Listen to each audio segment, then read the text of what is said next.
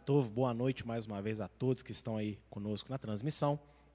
E vamos então à hora da palavra. E o tema da palavra desta noite é esse daqui, ó. Necessitados. Amém? Necessitados. Eu quero convidar os irmãos aí, 1 Tessalonicenses, capítulo de número 5, o verso é o de número 17, um versículo muito grande, você vai ver ele na sua Bíblia, né? E diz o seguinte: Orai sem cessar. Você que está me assistindo aí na sua casa, repita comigo essa palavra: Orai sem cessar. Coloca aí no chat aí, hashtag Orai sem cessar. Amém? Simples assim. Orai sem cessar. Ou orem sem parar. Irmãos, é, o povo que recebeu essa instrução do apóstolo Paulo eram o povo de Tessalônica, a igreja dos Tessalonicenses. E que povo era este? Era um povo que, segundo as cartas de Paulo, primeira e segunda cartas que ele escreve para essa cidade, era um povo que era exemplo para todos, não apenas para a sua própria comunidade, mas era uma referência para as demais igrejas que já estavam estabelecidas naquela época. Exemplos de quê? Paulo fala que era uma igreja que era o exemplo de amor. Eu acho que só de ser exemplo de amor já engloba tudo, né? Porque tudo é amor, na é verdade, Deus é amor. Então era uma igreja que sabia amar. Não o amor que as pessoas acham que é amor, mas o amor de Deus, o amor da palavra, né? Era uma igreja exemplo em amar. Maravilhoso. Segunda coisa que essa igreja possuía, e ela era exemplo para os outros, era de santidade. Paulo fala que eles eram exemplo de santidade. Imagina isso, gente. Que igreja é essa? Uma igreja que é exemplo em amor, uma igreja que é exemplo em santidade, ou seja, em obediência. Que maravilha, né? Paulo fala que esta igreja também era uma igreja que era exemplo em perseverança.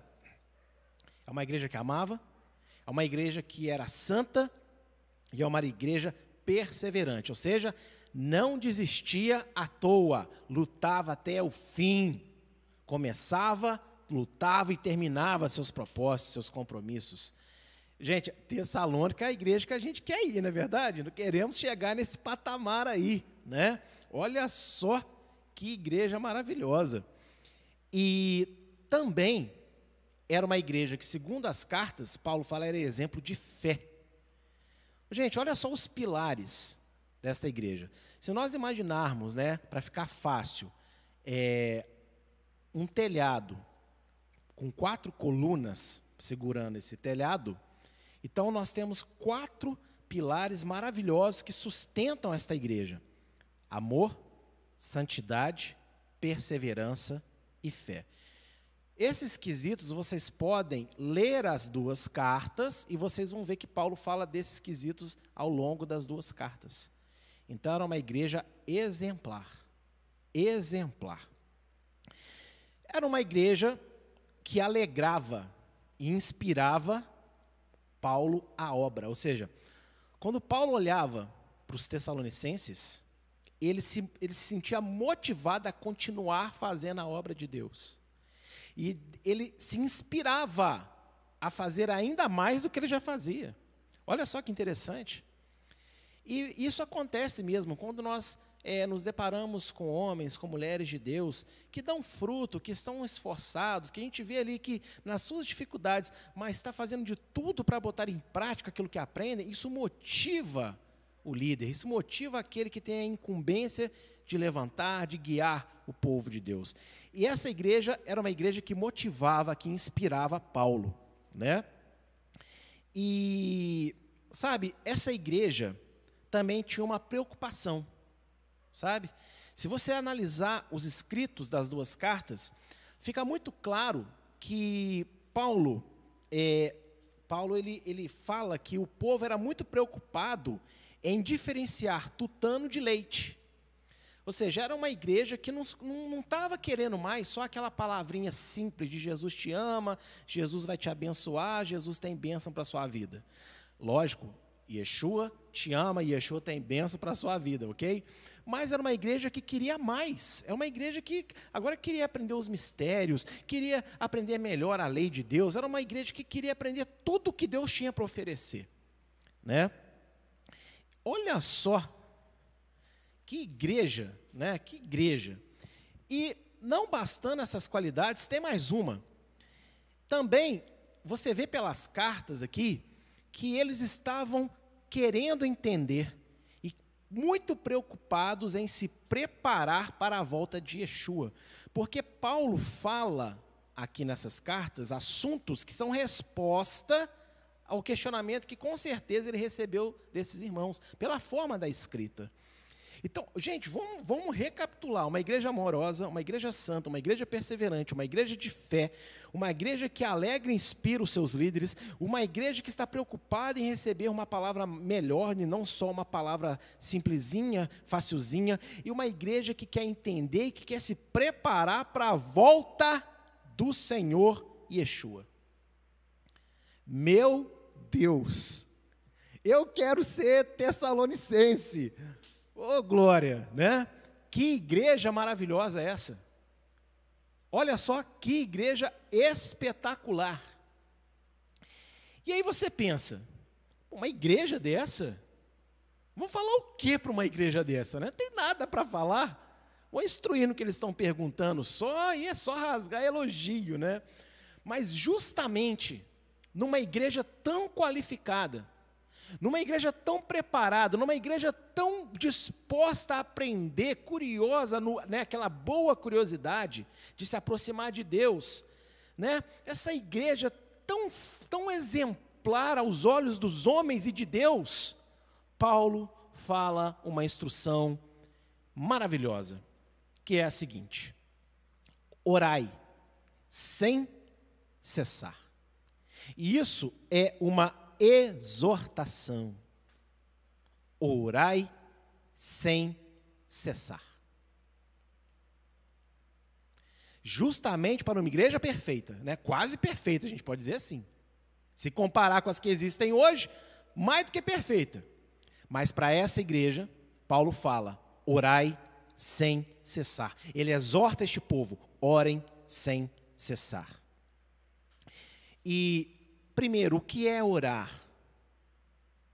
Orar é conversar com Deus. Orar é exaltar a Deus. Orar é ter prazer de estar perto de Deus.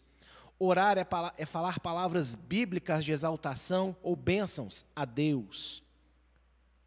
Orar é se declarar dependente daquele que te criou, daquele que te salvou.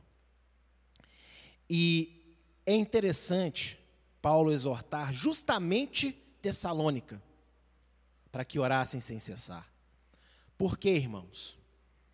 Porque eles alcançaram um patamar tão grande que com certeza eles seriam alvo de inveja, em primeiro lugar.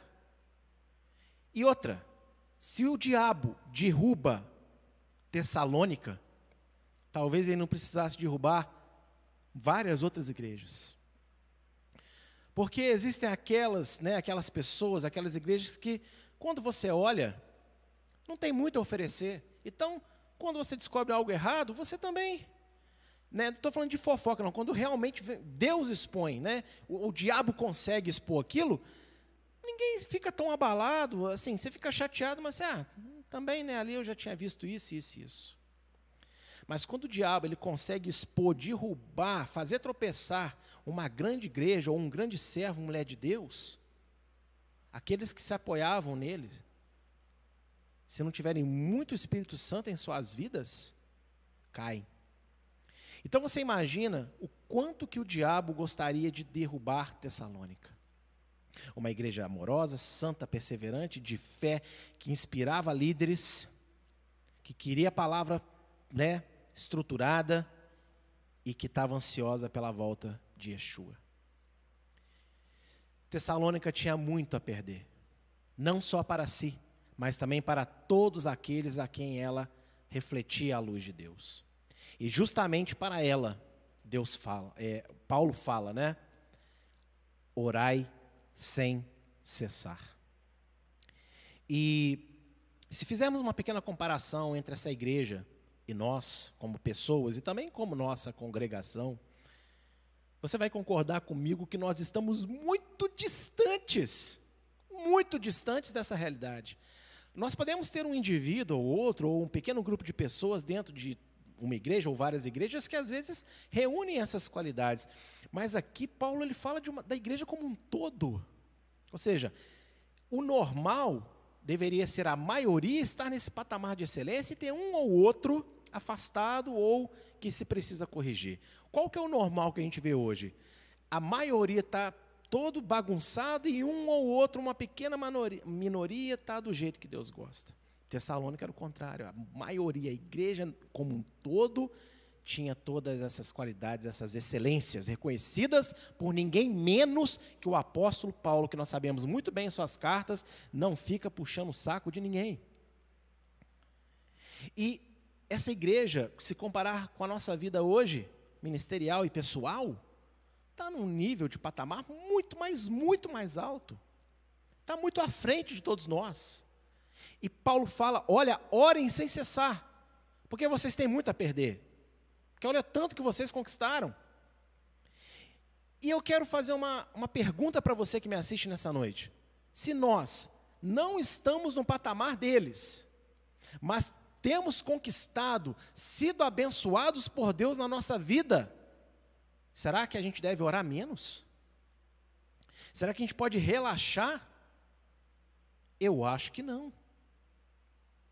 Esse alerta de Paulo hoje serve para nós que talvez já conquistamos algumas coisas na presença de Deus, mas também temos outras ainda para alcançar.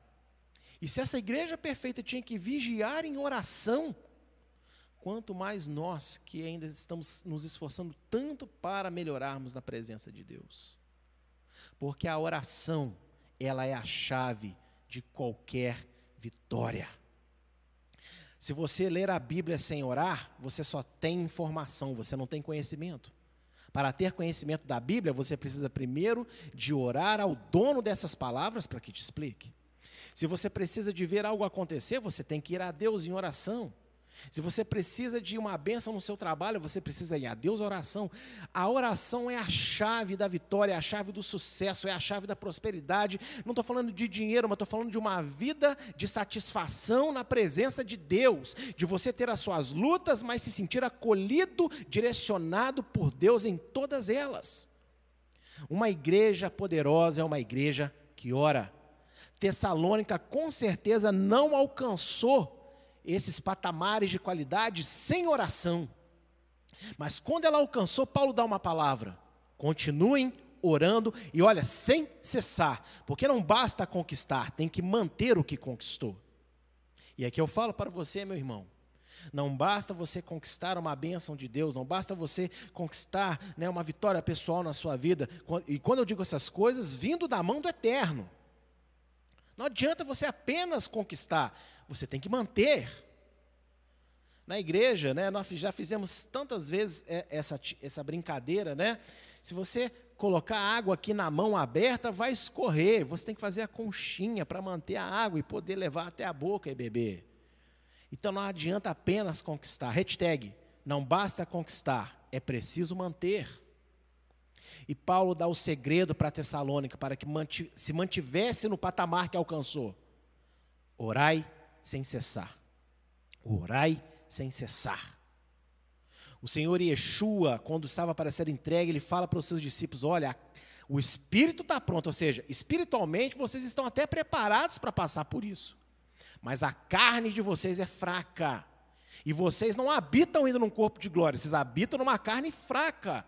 Irmãos, muitas vezes nos sentimos cheios, muitas vezes nós nos sentimos assim, sabe, é, poderosos na presença de Deus, não no sentido de que temos poder, mas de que realmente Deus está conosco. Só que nós temos que nos lembrar que habitamos numa natureza miserável que a todo instante quer correr para o pecado. Se você não vigiar, a sua carne ela quer pecar. A sua mente às vezes te trai, o teu olhar te trai, o olfato te trai, o paladar te trai, todo o teu corpo te trai.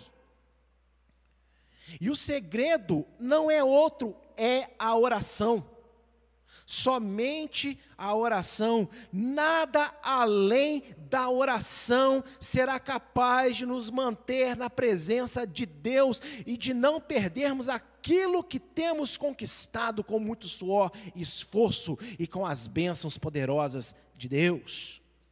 É família, é trabalho, é igreja, é saúde, saúde da mente, saúde do corpo, saúde psicológica, enfim tudo isso nós temos que manter, e só podemos manter essas coisas pelo poder da oração. Não é a oração de um dia só, não é a oração de uma semana só, não é a oração de um mês ou de uma vez no ano, é orar sem cessar, orar sem parar. É a ordem do apóstolo para uma igreja perfeita.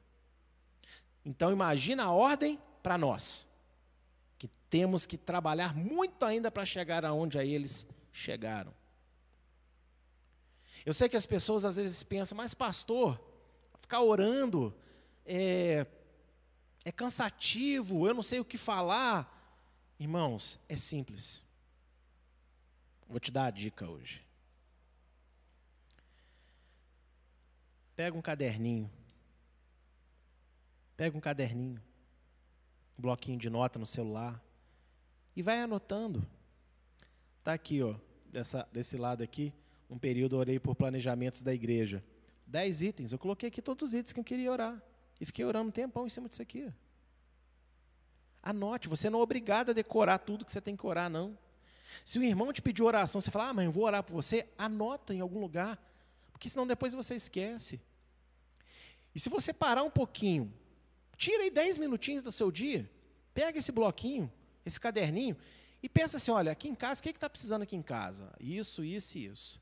Lá no meu trabalho, isso, isso, isso. Na minha vida, isso, isso, isso. Na igreja, isso, isso, isso. Meu irmão, quando você assustar, você virou duas, três folhas. E se você gastar ali, ó, Vamos colocar aí, né? Cada folha aproximadamente num caderno pequeno aí tem 15 linhas. Então, duas folhas, 30 itens. Se você gastar 30 segundos por item, você orou 15 minutos. Mas às vezes, quando você vai orar hoje, você não se vê orando um minuto, dois minutos. Mas por quê? Falta de direção, falta de organização. E no nosso site tem uma palavra que o, que o irmão Wilson me deu uns anos atrás, né, numa paraxá, falando da organização de Deus, que é maravilhosa. Né? Aconselho os irmãos a procurarem, a assistirem, porque você vai ver que sem organização nós não conseguimos fazer nada com excelência. E Deus é organizado. Né? Deus é organizado. E eu falo para vocês, quer orar com qualidade, anote o que você precisa orar. Você vai se assustar, porque na hora que você dobra o joelho, pela sua falta de postura, sua falta de intimidade de coração, você começa e não sabe para onde vai. Mas se você deixar ali tudo anotadinho, você ora um pouquinho, abre o olho, lê, ora um pouquinho, abre o olho, lê de novo, e assim você vai, até acabar. Não é tão difícil assim, gente. Mas falta o quê? Boa vontade, falta às vezes um pouquinho né, de esforço. É, a oração parece que é só dobrar o joelho e falar qualquer coisa. Não, querido, tem os momentos que você vai clamar do espontâneo, assim. No meio da rua você vai clamar, você está aqui, você está na sua casa, de repente você vai clamar. Mas assim, a oração também é um compromisso. E nós temos que nos organizar para fazer essas orações. Quer dizer, quantas, quantas pessoas estão me assistindo nessa noite e tem lutas que duram já anos? décadas, ainda vão se arrastar por um bom tempo. E aí você pensa, ah, eu estou cansado, já pedi, pedi, nada acontece. Ô meu irmão, porque não aconteceu ainda, você parou? Então, quer dizer que você não acredita mais que Deus pode fazer, que Deus está te ouvindo, que Deus vai te dar uma solução, ou que Deus vai te direcionar para saber lidar melhor do que com isso? Quando nós paramos de pedir em oração a Deus os nossos problemas, soluções para a nossa vida, nós não apenas deixamos de acreditar em Deus, mas também nós nos desanimamos e acabamos tomando outro rumo, contrário às vezes do que Deus queria que a gente fizesse. Então nós não podemos parar.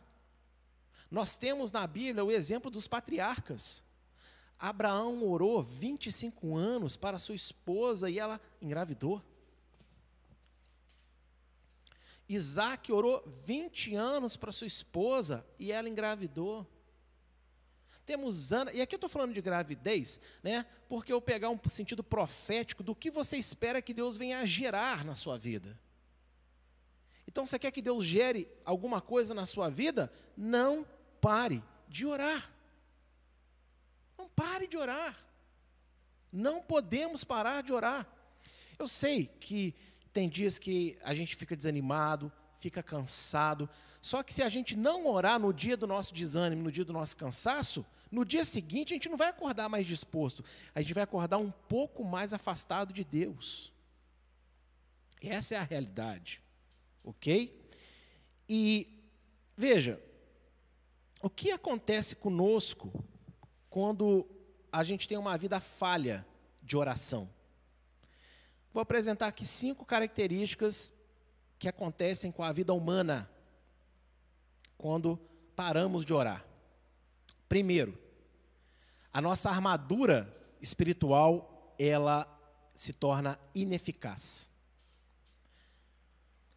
Né, Paulo nos instrui em Efésios sobre a armadura de Deus, né? E quando nós deixamos de orar, essa armadura, ela se torna ineficaz. Eu quero convidar você a ir comigo lá em Efésios, capítulo 6. Abra sua Bíblia aí na sua casa comigo, em Efésios, capítulo de número 6.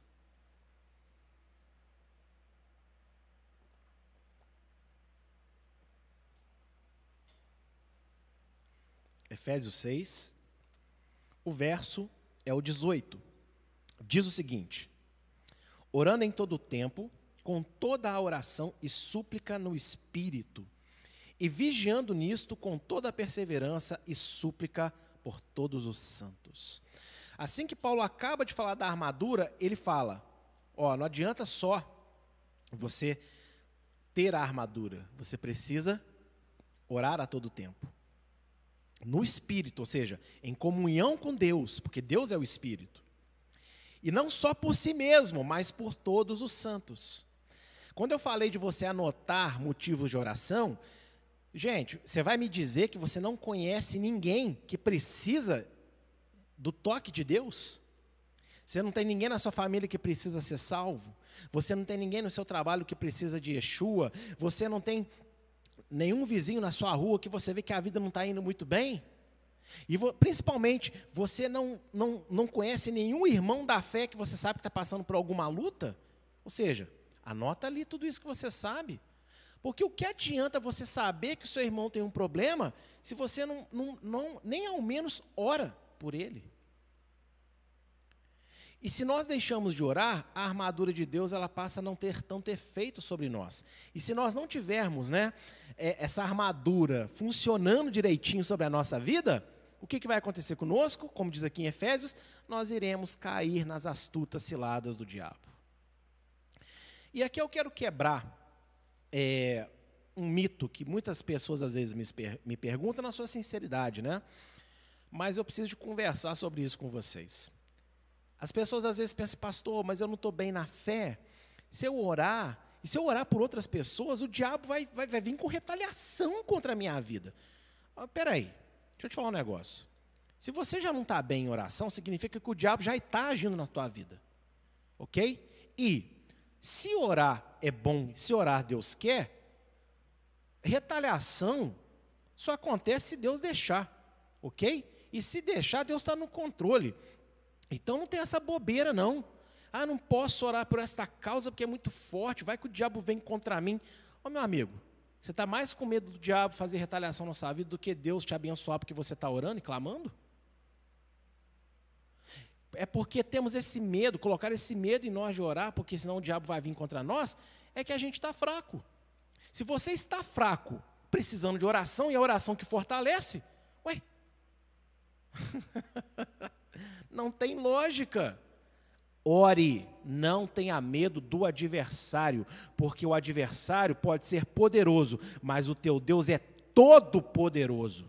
Amém? Então, né, não vamos deixar que a nossa armadura espiritual se torne ineficaz.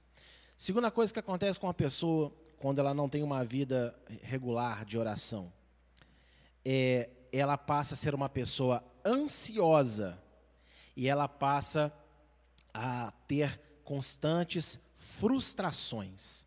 Vamos em Filipenses, que é bem aí pertinho de onde a gente leu, ó, praticamente três pagininhas aí depois. Filipenses capítulo 4, o verso é o de número 6.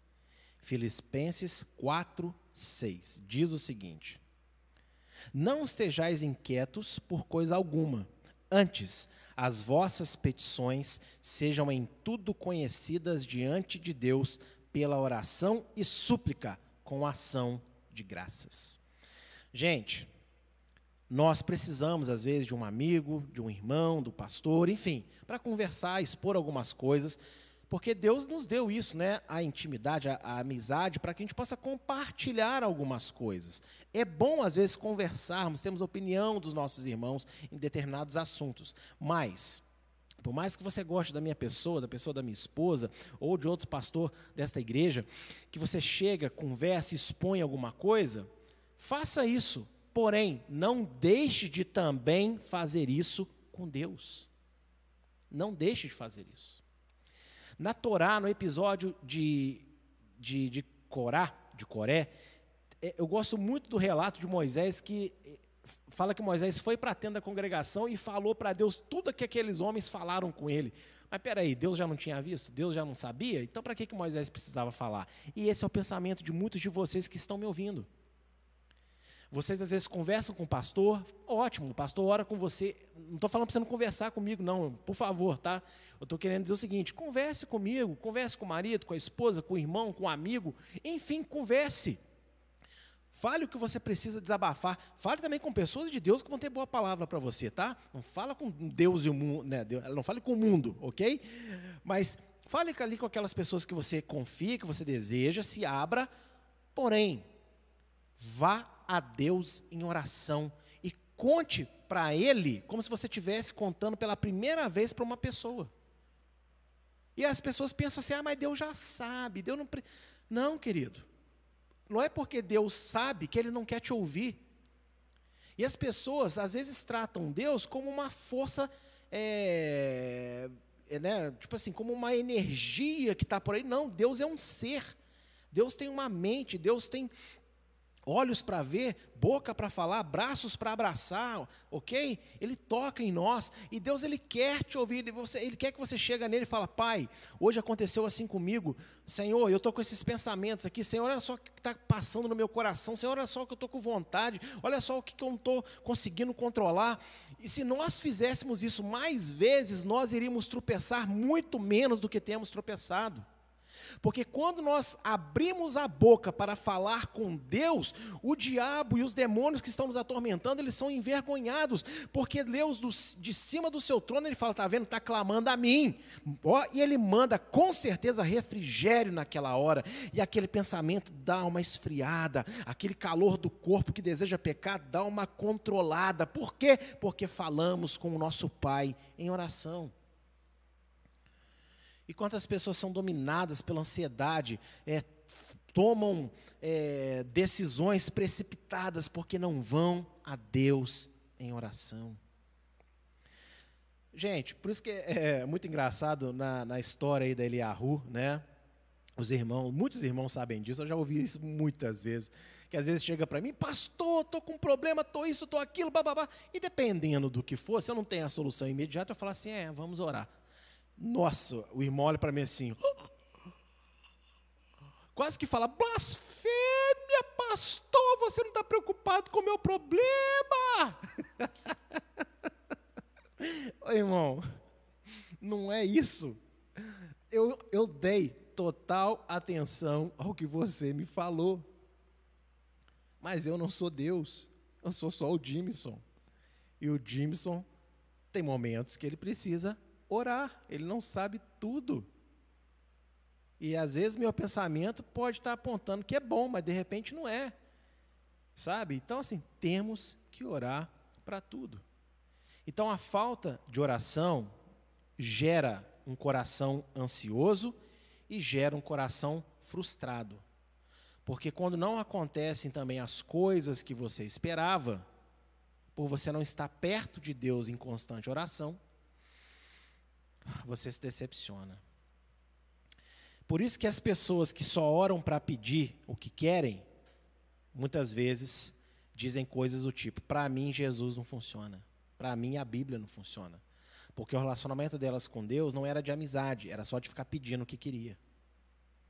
E isso é complicado, né? Terceira coisa que acontece com as pessoas que não têm uma vida de oração. As bênçãos ficam retidas. Não todas, tá? Porque tem bênçãos que dependem só de Deus, mas algumas ficam retidas. Vamos é, dar uma passadinha em Lucas. Lucas, capítulo 18. Lucas 18.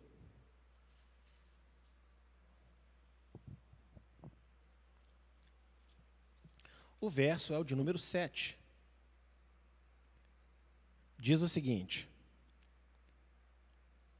Lucas 18, 7. E Deus não fará justiça aos seus escolhidos, que clamam a Ele de dia e de noite, ainda que tardio para com eles? O Senhor Yeshua aqui está falando aquele exemplo na parábola da, da viúva que ficou importunando o juiz, que era um homem terrível, um homem mau. E o juiz, por ser mau, para se livrar da encheção de paciência da viúva, julgou a causa dela.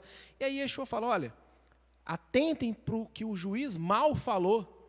Quer dizer, se um juiz mal julga a causa de uma viúva porque ela fica ali pedindo, pedindo, pedindo, será que Deus, ainda que pareça que ele está demorando, ele não vai também abençoar os seus filhos que estão clamando a ele por suas necessidades? Só que o problema é que, como demora, você se frustra, você para. E talvez você ore, mas você não ore tanto quanto você poderia. E lembra quando eu falei aqui que você não pode orar só por si mesmo?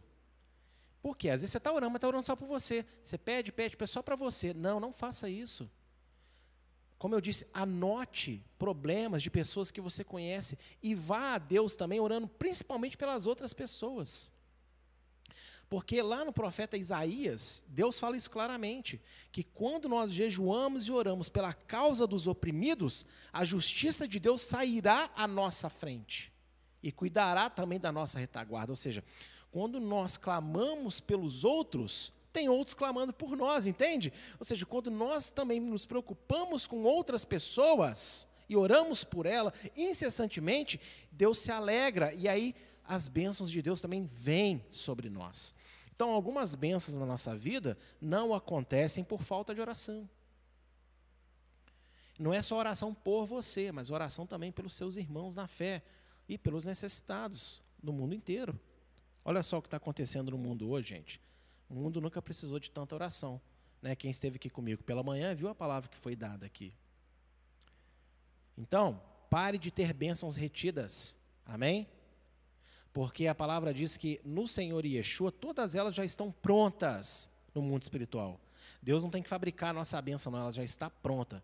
Mas muitas delas estão esperando que nós tenhamos um compromisso diário de oração, e oração com qualidade. Você não precisa falar as minhas palavras, não precisa falar as suas. Ninguém precisa falar palavras lindas e eloquentes. Cada um fala no seu linguajar, porém, com temor e respeito, um, um, né, tendo um dicionário na boca de temor a Deus, né, tratando a Deus como rei, como Senhor. Mas fale do seu jeito, com Deus, pedindo aquilo que você sabe que as pessoas precisam, pedindo a Deus aquilo que você também deseja receber da parte dele. Ok? É, quarta coisa que acontece com uma vida, com, uma, com pessoas que não têm vida de oração, a doença e também às vezes o pecado se torna dominante na vida da pessoa. Olha só Tiago 5,15. Vá comigo lá. Tiago capítulo 5. Tiago 5, o verso 15, vai dizer o seguinte: E a oração da fé salvará o doente, e o Senhor o levantará, e se houver cometido pecados, ser-lhe-ão perdoados.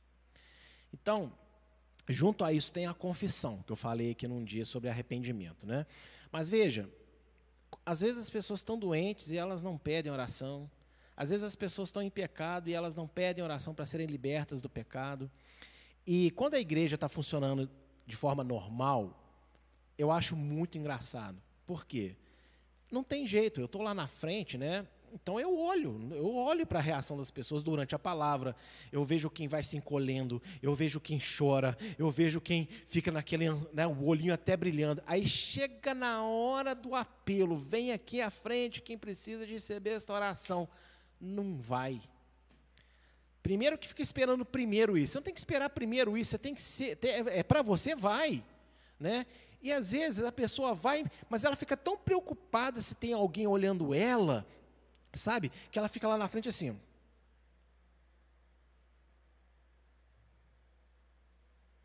Ela não fica sossegada. Em vez dela ficar ali totalmente entregue à oração que ela precisa de receber, ela até vai, mas fica com outras coisas na cabeça, sabe? Fica com medo de acontecer alguma coisa com ela lá, lá, lá na frente, né? Você não tem que ter medo de nada, você tem que simplesmente se entregar nas mãos de Deus. Se você está com pecado, você precisa de oração. Se você está com doença, você precisa de oração. Eu falo abertamente aqui, os irmãos sabem que há mais de um ano eu estou lutando com a minha coluna. Essa semana eu tive uma pequena melhora, graças a Deus, pela primeira vez depois de quase um ano e meio. Sabe? Mas assim, eu peço oração constantemente, não escondo de ninguém. Fala, ah, pastor, como é que está essa coluna? Eu falo mesmo, está aí né? Tá até aqui o Senhor tem nos ajudado. E podem continuar a orar por mim, que em nome de Yeshua daqui a pouco ela cura. Mas para a glória de Deus, a minha coluna não me impediu de sair daqui de casa e expulsar um demônio. A minha coluna não me impediu de eu sair daqui e visitar pessoas e Deus operar. Está entendendo isso? Mas eu peço oração, porque eu preciso. Então, hashtag ore pela coluna do pastor. Aliás, vamos fazer o seguinte: todos os irmãos que precisam de uma oração pessoal para a cura do corpo alguma coisa séria, pode colocar aí no chat agora e você que está em casa, você vai anotar no seu caderninho. Ó, o irmão fulano precisa disso, o irmão ciclano. Vamos começar a exercitar esse negócio daí, né?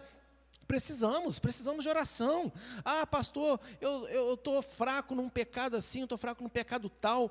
E olha, é, nos dias atuais, um dos pecados que tem assolado muito, muito, é, não só homens, como também mulheres, é a pornografia. É, não vamos aqui colocar, não, que isso, irmão, crente, é muito crente ali, ó, pornografia e tal. Eu tenho tratado muitos casos mas assim, você percebeu que tá? Fala com seu pastor. Se for mulher, fala com a pastora.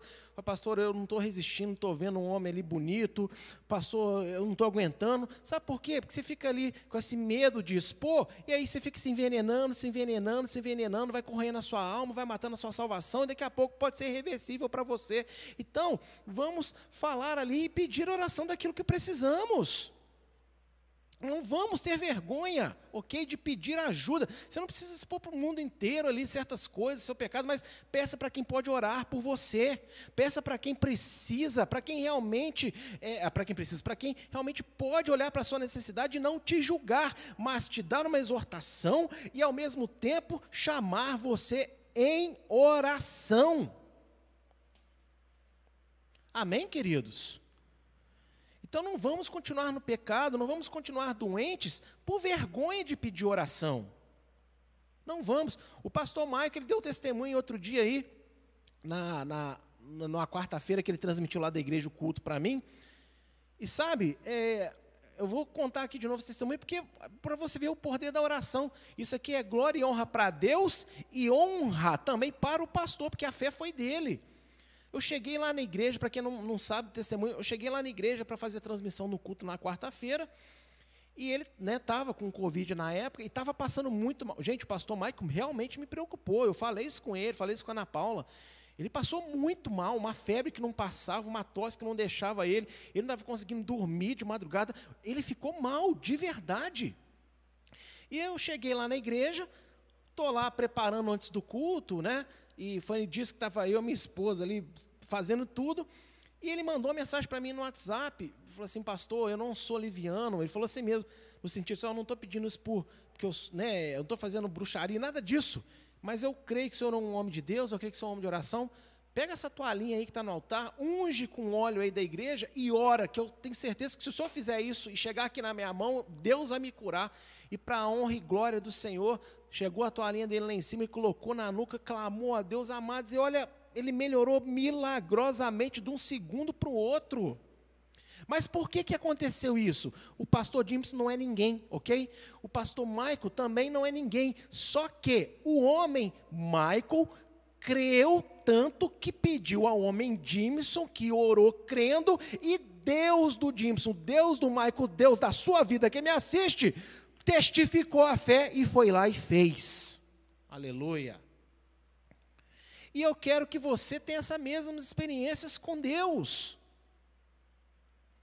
Mas tem que ter fé, tem que, sabe, parar de vergonhinha e pedir. Eu preciso. Eu preciso. A, a dona Mariana, não sei se ela me assiste nesse momento, mas é, ela também é uma pessoa incrível. Quanta, toda vez que eu ligo para ela, ela fala, ô oh, pastor, no final ela fala assim, eu estou com uma dor assim, e para honra e glória do Senhor, gente, quantas vezes eu orei pela dona Mariana por alguma coisa e depois ela me liga para falar: Ó, oh, deu certo, viu? As, as netas dela sabem que isso é verdade, os netos. Por quê? Porque ela não tem vergonha de pedir quando ela precisa, mas a gente não. Aí, e assim, você me desculpa, você que me assiste aí, eu amo você que eu vou falar isso, mas para com essa bobeira. Ah, não, pastor está muito ocupado, não vou pedir oração, não. Gente, se for ficar me enchendo a paciência toda hora com com piada de papagaio, não. Mas você precisa de oração, para com essa bobeira. O nosso papel aqui é orar por você. Amém? Se você sente a necessidade de pedir ajuda, peça. Não fique com vergonha, não. Ok, gente? Não fique com vergonha. Estamos ficando doentes, estamos ficando é, atolados no pecado. Você é esposa, você é marido, está mal no casamento, não está dando certo. Fale, fale, pastor, preciso de oração, porque eu não consigo me dar bem. Eu, eu, sabe? Ó, as pessoas estão colocando aí, amém? Os motivos de oração aí, gente, vai anotando isso aí em nome do Senhor Yeshua. Vou pedir até o Mateus para segurar um pouquinho aí é, o, o corte né, alguns dias, para dar tempo das pessoas reverem essa pregação e irem anotando aí, se não conseguirem anotar nesse momento. Amém, Mateus? Porque eu acho que depois de três, quatro horas, o chat volta a ficar disponível para todo mundo. Então nós temos que ter fé, gente. Quantos testemunhos nós temos dentro desta igreja? Milagres a olho de todo mundo. Por quê? Porque as pessoas tiveram coragem de pedir, sabe? Então, vamos parar de ficar doente, vamos parar de ficar no pecado só porque a gente tem vergonhinha. Gente, aprenda uma coisa. Eu, como pastor, aleluia, se você chegar para mim e expor um pecado, é lógico que eu vou te chamar a atenção. É lógico que eu vou te chamar a orelha, é lógico que eu vou olhar para você com uma certa cara de decepção, porque se eu chegar para você e falar, ô oh, lindinho, você pecou, ô oh, todinho, você vai ficar pilantra? Você vai querer enfiar na jaca o seu pezinho toda hora. Então é óbvio que eu vou te chamar a atenção. É óbvio que eu não vou gostar, lógico, na hora que você me contar. Mas quem me conhece sabe que eu dou uma chicotada, que eu dou uma pancada para chamar a atenção. Mas eu não abandono ninguém. Ao mesmo tempo que eu chamo a atenção, eu falo, filho, peraí, vamos aqui, ó. E vou ali, ó, te tratando, te ajudando, te incentivando. Quantas vezes pessoas falavam para mim, pastor, não posso fazer mais isso, eu não posso mais fazer aquilo. E eu falava o que com as pessoas? O contrário. Falava, não, filho, você vai fazer, você vai continuar, você vai pregar, você vai fazer isso, você vai fazer aquilo. Porque eu estou aqui para corrigir, mas eu estou aqui também para incentivar. Ó, vá e não peques mais. Vá e não peques mais. Não é, seu maldito, você pecou, senta aí e fica de castigo. Não é, não é isso, não. O Evangelho não é isso. Nós corrigimos o erro, mas nós também incentivamos em amor para que continue. Então, não tenha vergonha de pedir ajuda. Amém? Não tenha essa vergonha. Amém? Não fique mais doente. Não fique mais dominado pelo pecado. Não é o que Deus quer para a sua vida. E quinta coisa que acontece com uma pessoa que não tem uma vida de oração. É, ela vive oprimida por Satanás e seus demônios. Que isso, pastor? Ué, até Yeshua foi perseguido, oprimido por, por, pelo, pelo diabo, você acha que a gente não? Olha só o que diz em Marcos, capítulo 9. Marcos 9. Marcos 9, verso 29. E disse-lhes: Esta casta não pode sair com coisa alguma, a não ser com oração e jejum. Ô, gente, existem demônios que estão ali, ó, incumbidos de acabar com a gente, de perturbar a nossa vida. E alguns, eles não vão sair assim com qualquer oração, não. Mas quando eles verem que nós estamos ali, ó, entregues a Deus em oração e jejum, o próprio Deus, com certeza, ou falará dos céus, ou dará autoridade para você, ou então dará autoridade para alguém orar por você, para que você ali expulse uma casta de demônios que está te atormentando, que está te oprimindo. Gente, tem pessoas que têm pensamentos pessimistas todos os dias. Ela acorda, ela come, ela sai, daqui a pouco, daqui a pouco, ela está pensando um monte, vou falar uma expressão feia, minha mulher, minha mulher não gosta, não pensa outra palavra, está pensando um monte de merda, é, sabe, pensando um monte de coisa que não presta. Por quê? Da onde que vem esses pensamentos ruins? Opressão do diabo, opressão demoníaca. Por quê? Porque não temos uma vida constante de oração, uma vida constante de jejum. E aí esses demônios ficam ali atormentando. Essa última experiência que eu tive de expulsar um demônio né, no domingo passado, está muito fresca, por isso que eu estou falando muito dela. não estou querendo aparecer, não, tá, irmãos? Os irmãos me conhecem. Mas a gente tem que usar as nossas experiências né, para poder é, exemplificar. Ô, irmãos, imagina uma alma três horas, três horas endemoniada. Naquele lugar já tinham dois homens de Deus há uma hora tentando ali expulsar, não conseguiam. Quando Deus me permitiu estar ali para a honra e glória do nome dEle, em cinco minutos, acabou. Graças a Deus. Imagina se eu não tenho vida com Deus. Imagina se eu não tenho uma vida de oração com Deus. Como seria? E tinham três demônios dentro daquela mulher. Três demônios. Então, todos nós temos que ter uma vida constante para que as orações sejam eficazes na nossa vida e para que nós deixamos de ser oprimidos pelo diabo. E aqui eu quero dar uma palavra para você que está me ouvindo, que está sempre deprimido, que está sempre triste, que está sempre, sabe, é, é, sabe, que não parece que não consegue viver e sentir alegria com a própria vida. Em nome do Senhor Yeshua, eu quero dar uma palavra profética para você, que você vai passar a ter uma vida de oração diferente da que você tem tido, conforme as instruções que você está recebendo nessa noite, e Deus vai te libertar desse demônio da depressão, porque ele não é para você. O Espírito de Deus, onde há o Espírito de Deus, a liberdade, a alegria. Em nome de Yeshua, eu declaro para você que você viva a alegria e a vida do Senhor.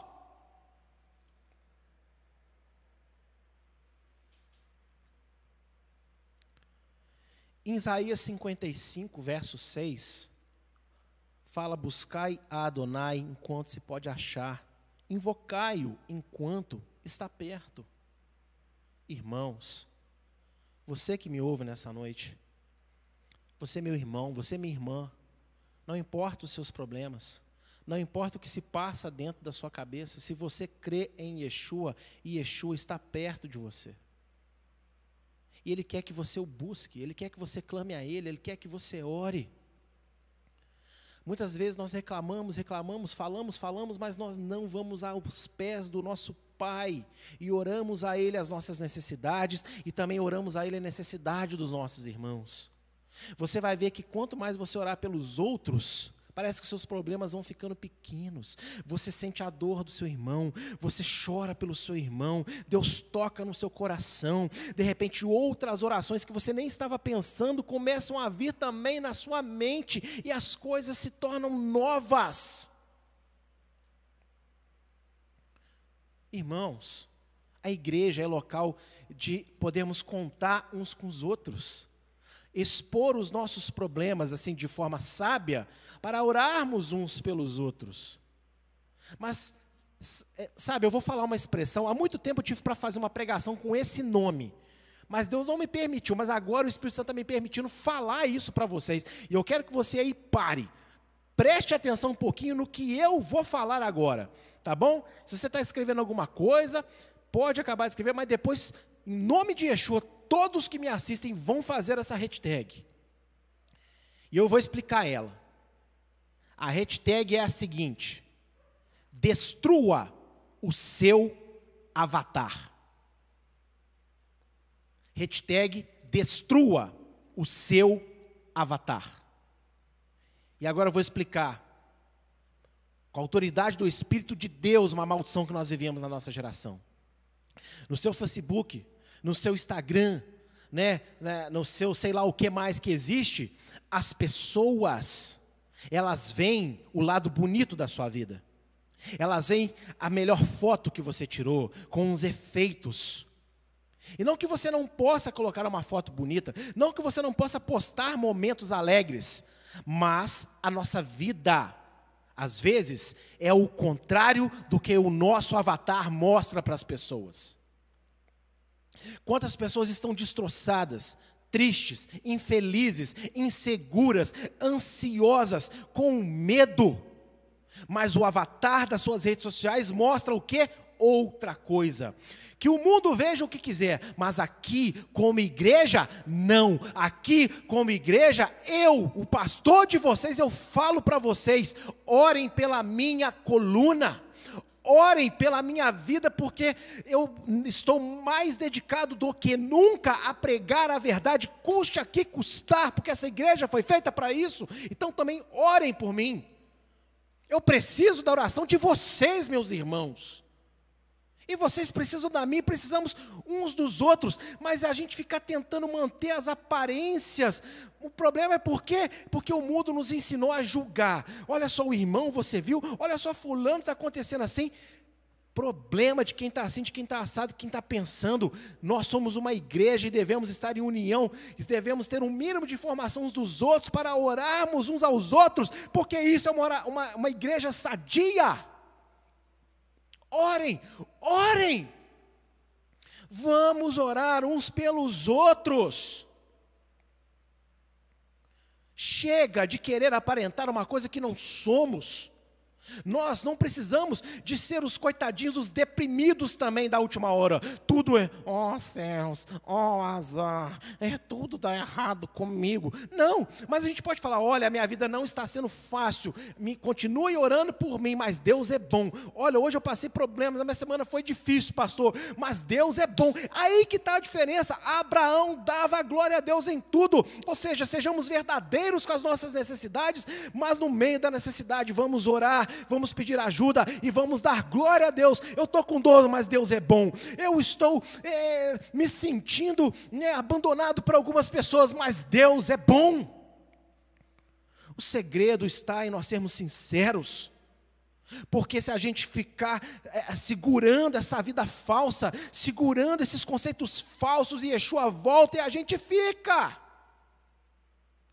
Talvez muitos de nós não vamos ser salvos, não é porque fez o pecado X ou A, mas é porque nós nunca fomos sinceros com Deus. E Deus quer sinceridade. Deus quer sinceridade. É como eu disse, você vai tomar uma chicotada de leve, você vai ser exortada de leve, mas é para o teu bem, Yeshua fala: Eu exorto e castigo todo mundo que eu amo. O pastor Jim pode ser duro às vezes, mas ele é duro porque ele ama vocês. E junto vem a palavra, junto vem a oração, junto vem as bênçãos de, que Deus destina para nós. Em Hebreus 4, 16, é o último verso que eu quero ler. Olha só o que fala. Hebreus 4, 16. Cheguemos, pois, com confiança ao trono da graça, para que possamos alcançar misericórdia e achar graça, a fim de sermos ajudados em tempo oportuno. Originalmente, esse texto fala da salvação, mas ele pode ser aplicado às nossas petições, é claro que pode. Se nós não pedimos para Deus, nós vamos pedir para quem? Se nós não pudermos pedir aos nossos irmãos de fé, pelo menos uma oração, nós vamos então fazer o quê? Para que igreja? Para que irmãos? Para que comunhão? Tessalônica era uma igreja perfeita, mas Deus, mas Deus através de Paulo fala com eles: orai sem cessar. E nós precisamos muito da ajuda de Deus. Precisamos orar pela nossa igreja. Precisamos orar pela nossa vida, pela nossa família, pelos nossos irmãos. Precisamos orar por esse mundo. Temos aí o nosso relógio de oração. E ele vai se estender por, por, por pelo menos mais oito dias. Temos a Páscoa se aproximando, tanta coisa para clamarmos a Deus. Pode não ser fácil. Pode não ser o nosso costume. Mas nós temos que mudar. Por muitos momentos na nossa vida, por coisas que nós queremos e ninguém tem nada a ver com isso, e coisa que nós queremos, nós mudamos tanto para alcançar determinadas coisas. Então, precisamos de mudar a nossa vida. Orarmos de verdade. Não é só a oração do, do, do pão e do leite, Senhor abençoe esse café em nome de Yeshua, amém. Não. Orar. Entender o que está orando então eu dei uma instrução para os irmãos. Olha, pega um caderninho. Gente, esses caderninhos, R$ 2,99 nessas lojinhas, capinha dura, né? Pelo amor de Deus, um lapisinho, uma caneta. Não, não. Ó, compre, compre, compre. E anote. Essa pregação ela vai estar, tá, esse culto vai demorar para ser cortado. Vou deixar ele talvez em uma semana aí. Eu e o Matheus vamos deixar aí para as pessoas poderem anotar os pedidos, rever. Ou se nós conseguimos pegar tudo, a gente corta e manda depois para os irmãos da igreja, quem quiser receber a lista. Enfim, a gente vai dar um jeito. Mas anota. Poxa, o pastor hoje pediu oração pela coluna, o pastor pediu oração para que ele seja fortalecido para continuar pregando o que ele prega. O pastor pediu oração porque às vezes está se sentindo meio abandonado pelos irmãos. Pronto, só eu tenho três motivos. Aí você vai pegar os outros irmãos, de... irmãos, olha, todo dia você vai orar aquilo ali. Ai, pastor, mas eu estou enjoado. Não, você não vai enjoar, não, querido. Você vai crescer, você vai crescer, você vai crescer. E olha, imagina a nossa alegria. Agora vamos fazer aqui um momento de reflexão. Imagina a nossa alegria como igreja, como irmãos, quando a gente começar a ver coisas acontecerem uns pelos outros e todo mundo assim. Ninguém vai falar assim, fui eu, fomos nós, nós oramos e Deus honrou a oração da igreja. E eu acredito que está escrito em Atos que a igreja orou unida de tal maneira que tremeu a cidade. E esse é o meu maior sonho. A igreja hoje é lá no, no Marumbi, né? Ah, meu irmão. Ah, meu irmão. Ah, meu irmão. Quem não se lembra daquele culto que estávamos lá? Quem não se lembra? Estávamos lá na igreja. E de repente, no final, quando eu dei o amém, depois de um dia de mover poderoso, Deus falou na minha boca, falou na boca do pastor Diogo, falou na boca da Sandrinha.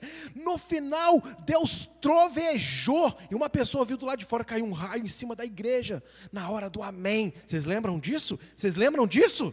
Pois é. Eu tenho um sonho mais doido ainda. Me acompanha.